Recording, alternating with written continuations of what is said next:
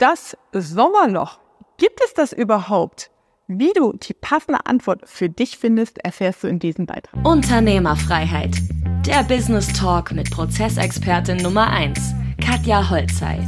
Mehr PS für dein Unternehmen. Das Sommerloch. Gibt es jetzt ein Sommerloch oder gibt es kein Sommerloch? Katja, was soll ich machen? Also, es gibt tatsächlich zwei Extreme, die ich am Markt beobachte. Die einen Verfechter, die sagen, ja, es gibt halt das Sommerloch, mach Pause und äh, kümmere dich nicht drum, akzeptiere das einfach. Und andere, die sagen, es gibt kein Sommerloch, du musst einfach deine Anstrengungen erhöhen und äh, doppelt so viel Gas geben. Und tatsächlich, um hier eine valide Antwort zu geben als Unternehmensberaterin, ist meine erste Frage an dich natürlich, welche Konjunkturzyklen hast du denn in deiner Branche? Das heißt, um die richtige Antwort darauf für dich zu finden, ist die erste Frage erstmal, gibt es monatliche veränderte Auftragsein- und Ausgänge äh, in deinen Unternehmenskonstrukt, die branchenüblich sind? Das ist erstmal der Grundsatz. Das zweite ist zu betrachten, was hat sich durch Corona verändert, ja, weil in dieser Phase hat es sehr viel Ruckeleien gegeben und wir haben ja selber alle erlebt, als diese ersten und zweites Lockdown-Jahr im Sommer war. Ähm, normalerweise hieß es, in der Gastronomie ist ein Sommer Sommerloch, weil die Leute dann in den Urlaub gefahren sind und die Gastrobetriebe leer waren. Jetzt war das aber in der Corona-Phase so, dass die ähm, Menschen weniger in Urlaub gefahren sind und endlich froh waren, wieder ausgehen zu können. Und dadurch gab es kein Sommerloch in der Gastronomie in den ersten zwei Jahren oder in den Lockdown-Phasen, weil die Leute natürlich sofort in die Restaurants geströmt sind. Das heißt, erster Schritt ist erstmal zu prüfen für dich, was sind branchenspezifische Jahreszyklen, die grundsätzlich in deiner Branche vorherrschen. Zweiter Punkt ist, zu prüfen, was hat sich durch Corona in den letzten Jahren geändert in diesem Branchenzyklus, weil ich erlebe Geschäftsbereich, da hat sich das komplett ins Gegenteil gekehrt oder versetzt. Ja? So. Dann ist der nächste Punkt zu sagen, wie gehe ich jetzt damit um? Ja? Es gibt natürlich auch Geschäftsbereiche, wo man sagt, das ist ein Geschäftsmodell und ein Business, das läuft das ganze Jahr durch. Ich habe da keine Effekte, ich habe da keinen Mehrauftragseingang äh, im Winter oder im Sommer etc. pp. Das läuft das ganze Jahr durch.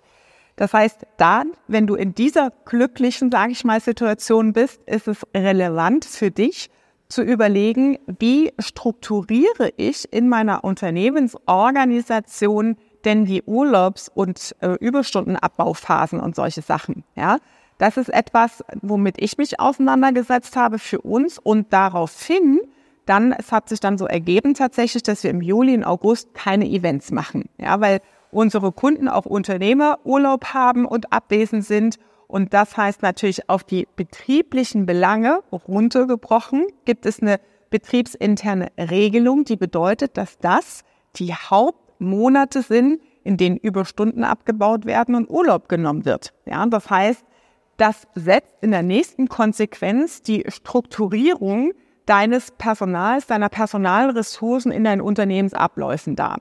Weil wir natürlich in den anderen Monaten Peaks haben, also Events, wo alle im Team gebraucht werden.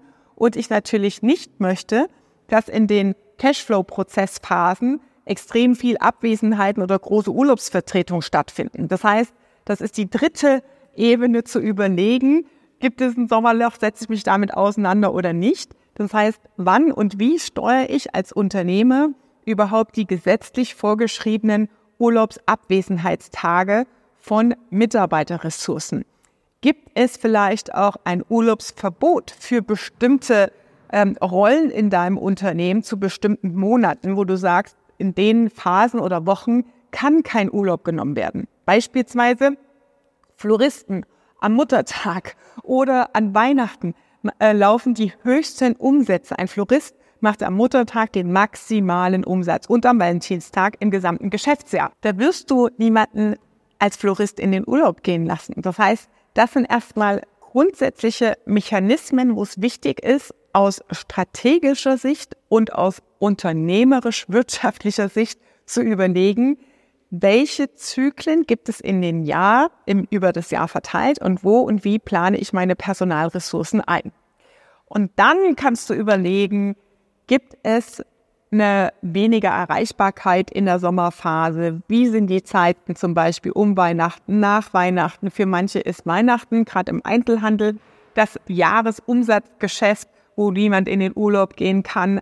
Alles, was in der Buchhaltung Steuerberatern stattfindet, ist Weihnachten jahresabschlusstechnisch zum Jahresende immer extrem relevant, weil da extrem viele Fristen sind, ja. Das sind natürlich alles spezifische Vorkommnisse, die wichtig sind für dich als Unternehmer überhaupt zu kennen und zu verstehen. Und dann zu definieren, wann gibt es vielleicht eine Downzeit, also wo ein bisschen weniger läuft bei unserem Unternehmen, weil halt die Belegschaft nur zu 50 Prozent überhaupt anwesend ist, weil du schulpflichtige Kinder hast bei deinen Mitarbeitern und die deswegen immer in den Sommerferien frei haben wollen oder der Kindergarten zumacht etc. pp. Das sind ja alles Einflüsse von außen. Und dann ist es natürlich hilfreich und sinnvoll, sich aus dieser strategischen Sicht dann im vierten Schritt äh, Gedanken zu machen, wie koordiniere ich das? Und da sage ich natürlich als Prozessexpertin, das ist die beste Zeit, Prozesse zu optimieren. Ja? Wenn du solche Downzeiten hast, ja, oder ein Stück weit zurückfährst, oder bei uns zum Beispiel im Juli und August haben wir halt, wie gesagt, die Sommerphase, wo unsere Mitarbeiter auch im Urlaub sind und wir gezielt auch Prozessoptimierungen intern durchführen. Ja, das heißt, wir nutzen die Zeit, um am System auch zu arbeiten und an der Optimierung des Systems zu arbeiten. Und wenn du sowas langfristig über deine Jahresplanung strategisch sinnvoll einplanst, dann hast du natürlich auch ein in sich funktionierendes System, das sich immer wieder an den Aktualitäten des Marktes ausrichtet. Ja, und das ist natürlich eigentlich richtig nice, wenn du es proaktiv steuerst Erstens gibt es den Mitarbeitern natürlich Klarheit und Orientierung. Zweitens hast du lange im Voraus über Monate zum Teil Termine und Slots für solche Dinge vorgesehen und solche Workshop-Formate zum Beispiel klar definiert.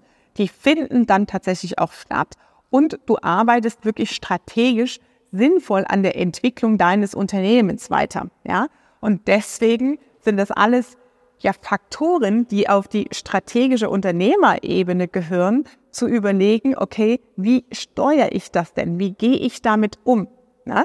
Das heißt, die Antwort auf, gibt es jetzt ein Sommerloch, ist typischerweise die Antwort, es kommt darauf an. Also überleg dir anhand dieser Schrittfolge selber strategisch, was ist sinnvoll und natürlich kannst du dich auch entscheiden und zu sagen, ja, ich besetze im Sommer ähm, ein Vertriebsteam volles Rohr. Ja, die müssen dann halt doppelt so viel Anrufversuche machen, weil viele im Urlaub sind oder die Erreichbarkeit schlechter ist.